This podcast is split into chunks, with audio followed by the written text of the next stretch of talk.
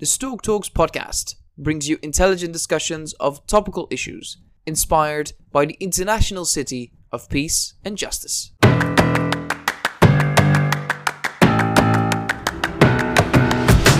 I think we all know what we need to do.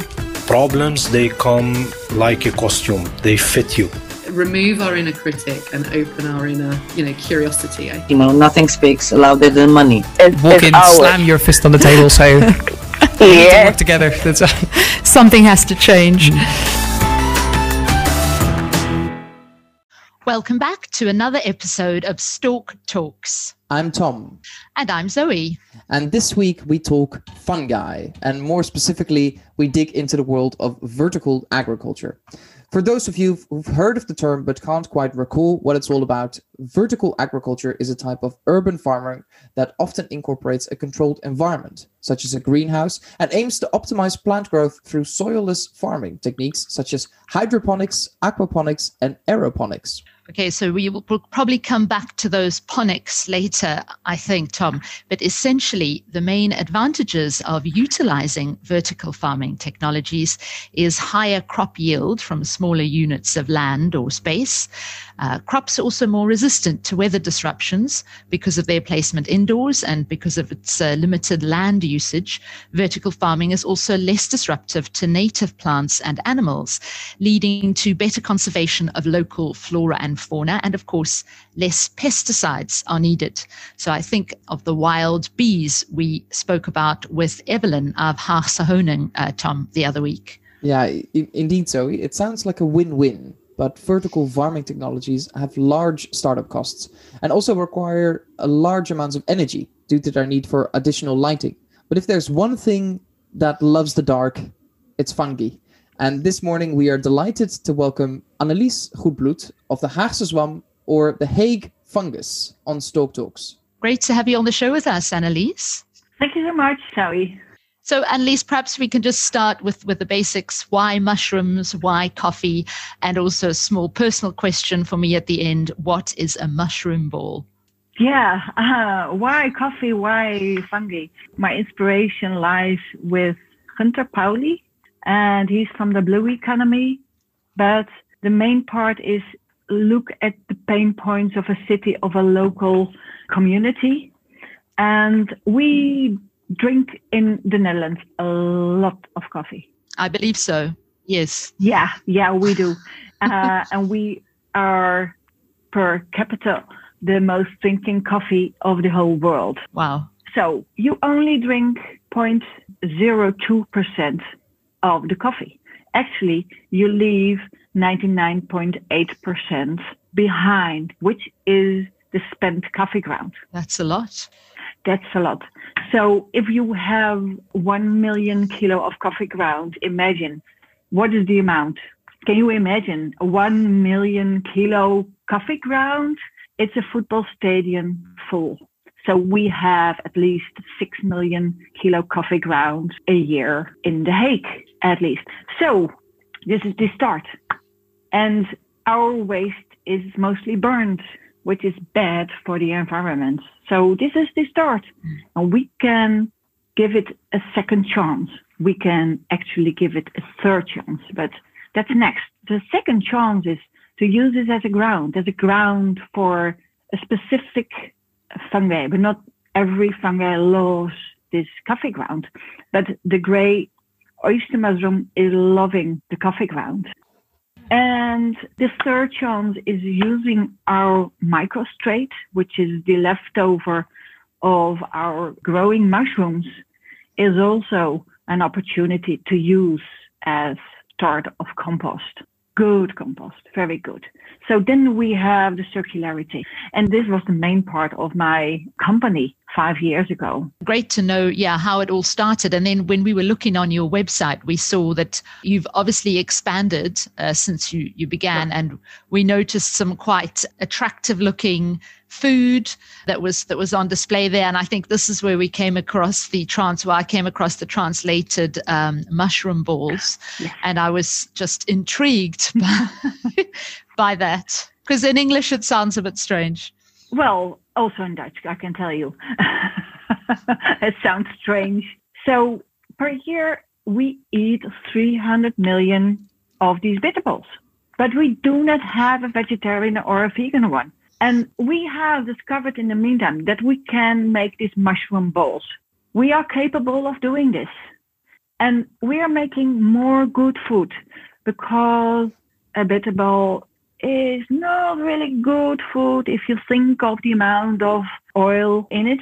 So we we actually are making the tapenade of mushrooms, which is also a vegan product. So we are bringing good food local to a city.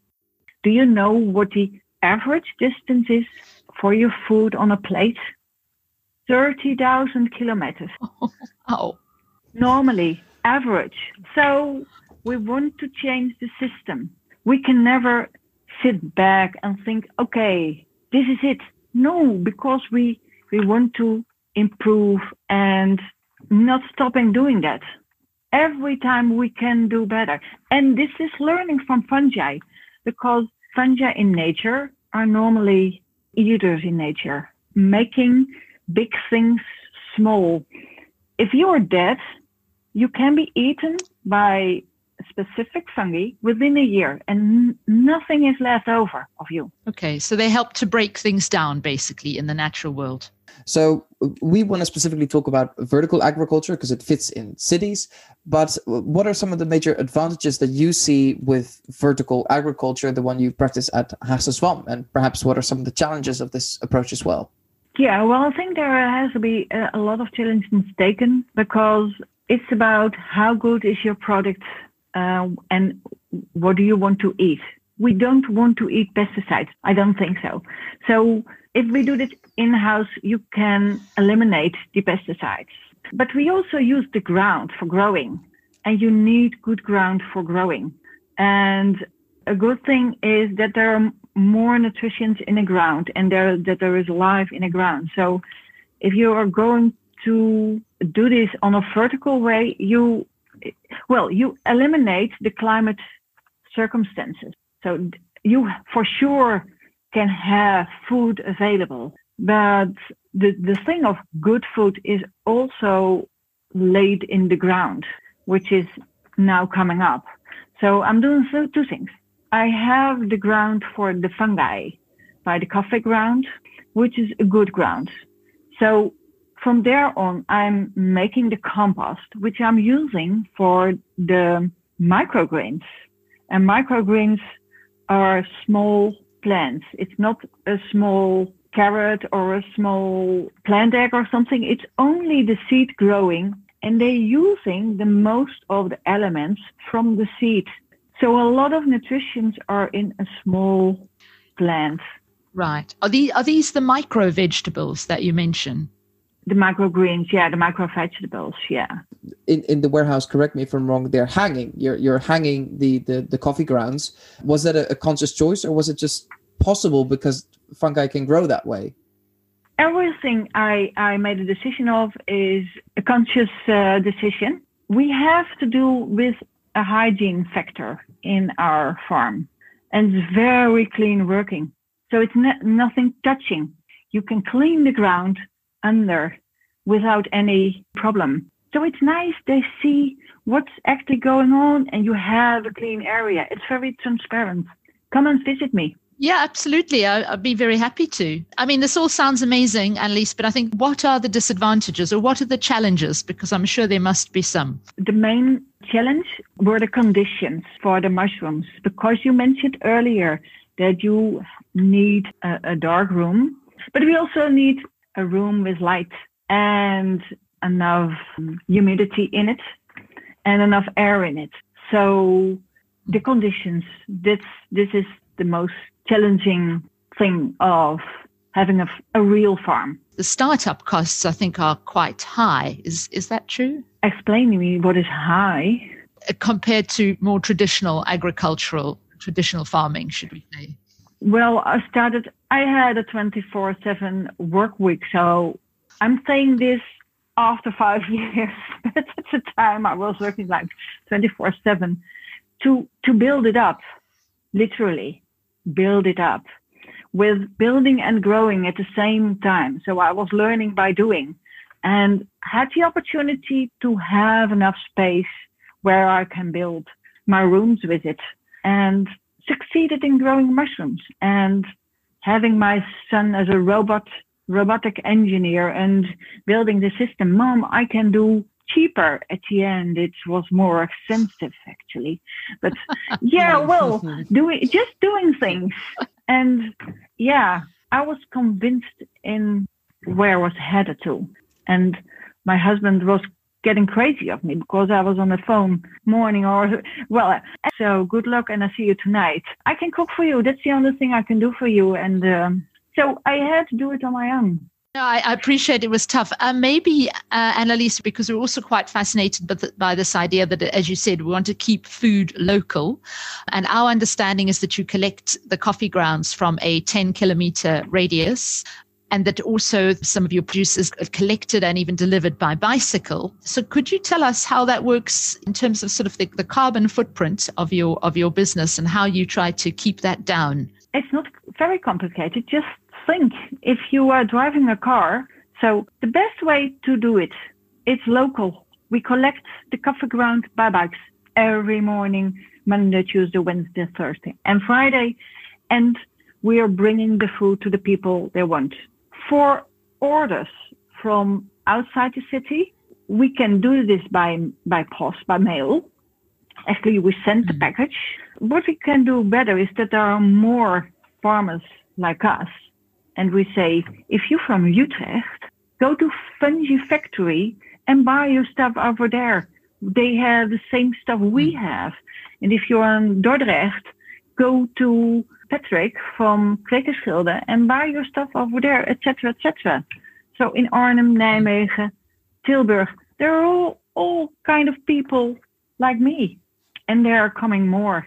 Well, I think that that brings you on to a question, Tom, doesn't it? Indeed, Zoe. We wanted to move on, and one of the questions that we had was related to hydroponic agriculture. Uh, the Netherlands is a world leader, and uh, it's a specific type of urban farming, this hydroponic agriculture. And do you think that this sort of thing that you're doing here at Haagse Zwam as well could be expanded to other countries, given the wide experience that the Dutch have in, in this type of agriculture? Yeah, that's no problem. You just have to teach people, and they can do it on their way. Because the different on another place, on another spot, is different. We have here the problems. So, and there the culture is different. So do it your way over there. If you enter Starbucks, you do not know where you are, in which city, throughout the world. If you enter a McDonald's, it's the same thing. It's stupid. Really. Why? The, the funny thing is, if you recognize a culture and you recognize a city or a place with people, fill it in in your own way. You can feel what is necessary in your city, in your community. Why all standard? No, sorry, I was almost using a bad word. I guess you're you're not into then the global branding. I'm not into global branding. No, that's obvious. I think. So, what c- concretely would be the, the what that people would need to take with them to be able to do something like this in, in other countries and to make sure that the culture is integrated into that as well? Look, what is the the biggest pain in your community? I have Japanese people. The thing is that in Japan, all the people are going to the city. So they're thinking, mm. oh, we do not have any farmers left over in our country. You can think of doing city farming or vertical farming in a city, in an old building. You can use and change it and make it a sort of hype by doing this with young people.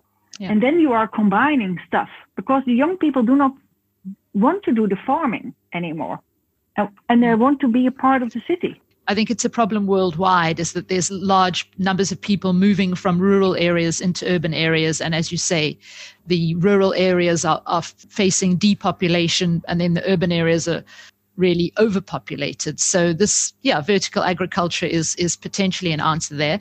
But you mentioned also these what you call pain points, Annelies, and when just before we started our interview, you also mentioned some of the pain points that are specific to the Hague and that you're wanting to really tackle. Uh, could you tell us a bit more about that? You mentioned the Binkhorst and some of the ground there that, that could potentially be cleaned or, or in some way treated th- through what you're doing? Just Yeah, well, if you have a polluted ground, polluted ground by, for instance, heavy metals and some other stuff, you can you can clean it by injecting it with, with bacteria and fungi together. And every step is taken in a different way. But then you can clean it and then you give flowers a chance to grow.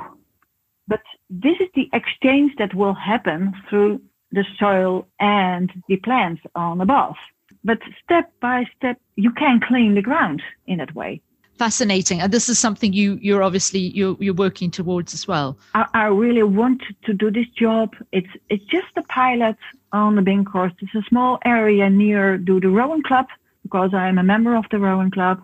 I think we can really do better because if you in a classic way clean the ground, you take it off, put it away, and put some clean area on top of it. But you still have this polluted ground somewhere, someplace.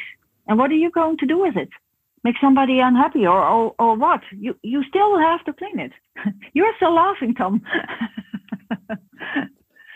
I'm admiring your your enthusiasm and the, the the message that you're sharing with just we can do better and there's so much more there's so many pain points that we need to tackle and sometimes you need someone to say just take the first step and it may be a very complicated problem but just take the first step and then think about how complicated and all the other issues and everything that might come after but just start doing it and for me that that hands-on approach that's that's what puts a smile on my Yeah. face yeah That's it.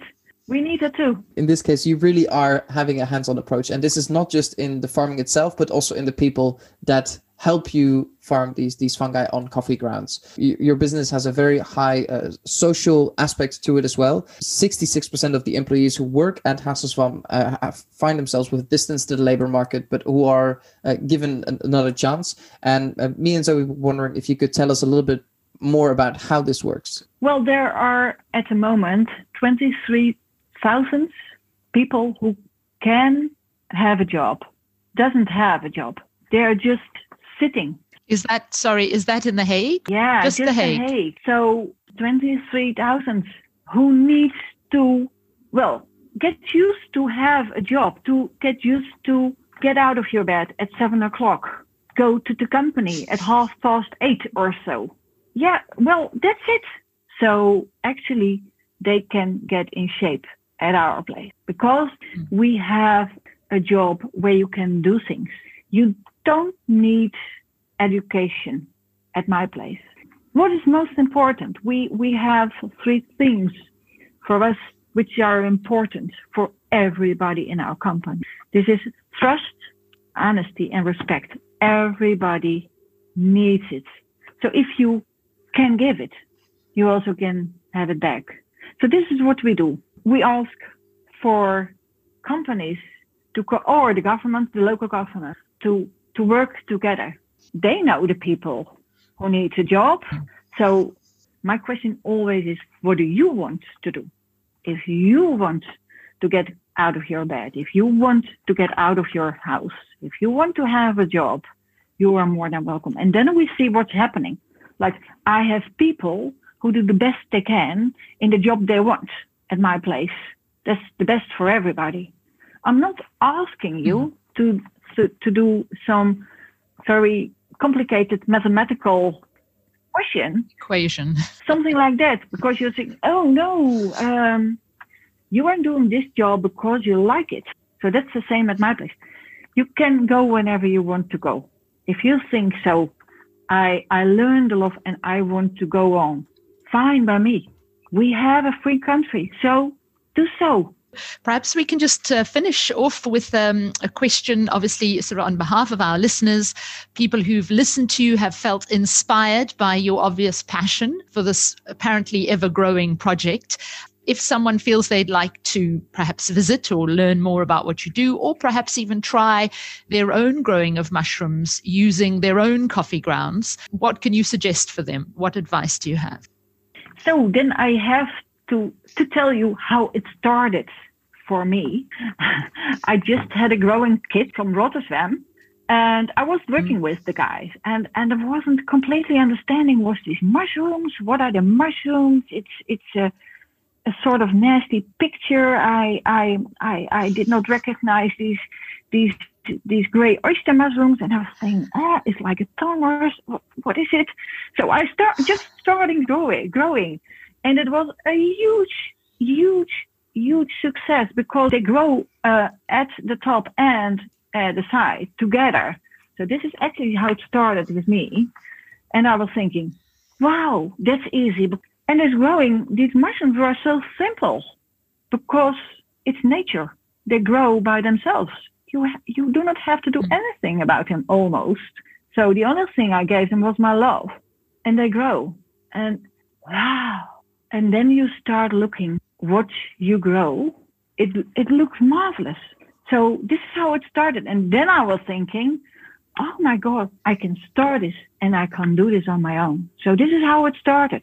Th- that was five years ago in February. I started with the the the small training of Rotterdam. And a month later, I had two students from The Hague University of Applied Science we have collected coffee grounds, but I didn't have a company. I didn't have a place. So we started in our house to grow the mushrooms. So my, my husband opened another room and he was, shit, here are also the mushrooms growing. I hate the mushrooms. so I had to move out of the mushrooms house. were taking over. Yeah. yeah. So yeah, so I guess from this we, we can understand, Annelies, that it's quite easy to do, perhaps for, for for people who want to try maybe at home. This is something they can try at home. Yeah, you can try this at home. If if a, a, small bucket is it's exactly what what i was going to close off with as well is to say that both to thank you annelies for all of your stories and for your enthusiasm. Thank you. Um, and simultaneously also that if people want to know more about Haagse Zwam about the how to grow coffee grounds yourself perhaps try out the Haagse yeah, mushroom balls as so we called them in the beginning mm-hmm. is you can find all of that on the website at uh, www.haagsezwam.com but for our listeners, please stay tuned for another episode at the same time next week. And as always, you can follow us on Instagram, Facebook, uh, and find our podcast on Anchor. And also, please know that we are now also on YouTube. Yeah, hopefully, we'll see you back in the next episode. And uh, we do recommend, please do check out the YouTube because it's uh, fantastic to see the enthusiastic hand gestures that Annelies made during this uh, this interview. And it would be a shame to miss out on those. Stay tuned and thank you for listening.